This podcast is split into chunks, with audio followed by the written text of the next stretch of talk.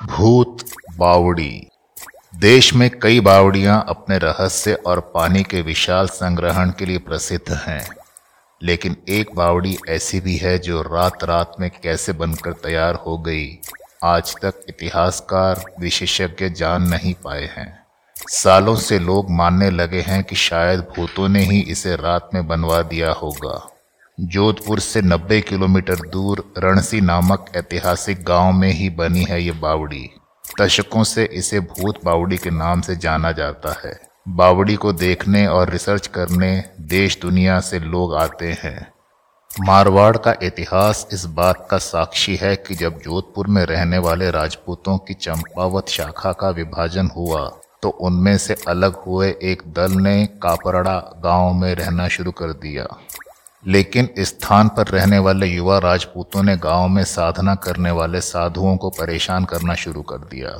तब उस बात से क्रोधित होकर साधुओं ने उन राजकुमारों को श्राप दिया कि उनके आने वाले वंश इस गाँव में नहीं रह पाएगा। साधुओं के श्राप से भयभीत होकर वे सब उस गाँव को छोड़कर चले गए। इस गाँव को छोड़कर वो जिस गाँव में रहने के लिए गए, उस गाँव का ही नाम है रठासी गाँव या रणसी गाँव।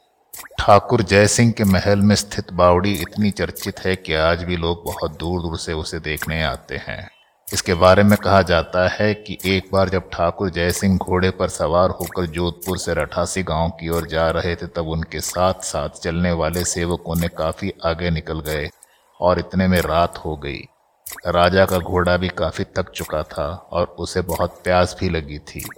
रास्ते में एक तालाब को देखकर ठाकुर जयसिंह ने अपने घोड़े को रोका और नीचे उतरकर घोड़े को पानी पिलाने के लिए उस तालाब के पास पहुँचे।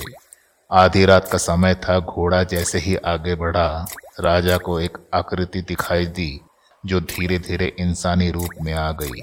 राजा उसे देखकर डर गया। उस भूत ने राजा को कहा कि मुझे भी बहुत प्यास लगी है, किंतु एक शराब के कारण मैं इस कुएँ का पानी नहीं पी सकता। मुझे भी पानी पिला दीजिए। राजा ने उस भूत को भी पानी पिलाया।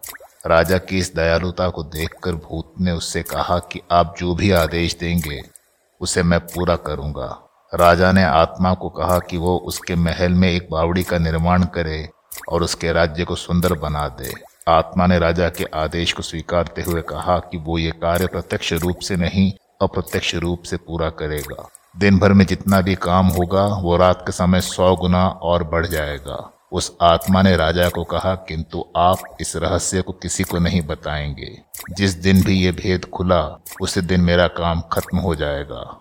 अगले ही दिन से महल एवं बावड़ी, भूत बावड़ी की इमारतें बनने लगी। पूरे गाँव में कौतूहल छा गया कि महल से रात में पत्थर ठोकने की रहस्यमय आवाज़ें आती हैं। दिन प्रतिदिन निर्माण कार्य बहुत गति से आगे आगे बढ़ रहा था। एक दिन रानी साहिबा ने महल व बावड़ी के विस्तार का रहस्य पूछा।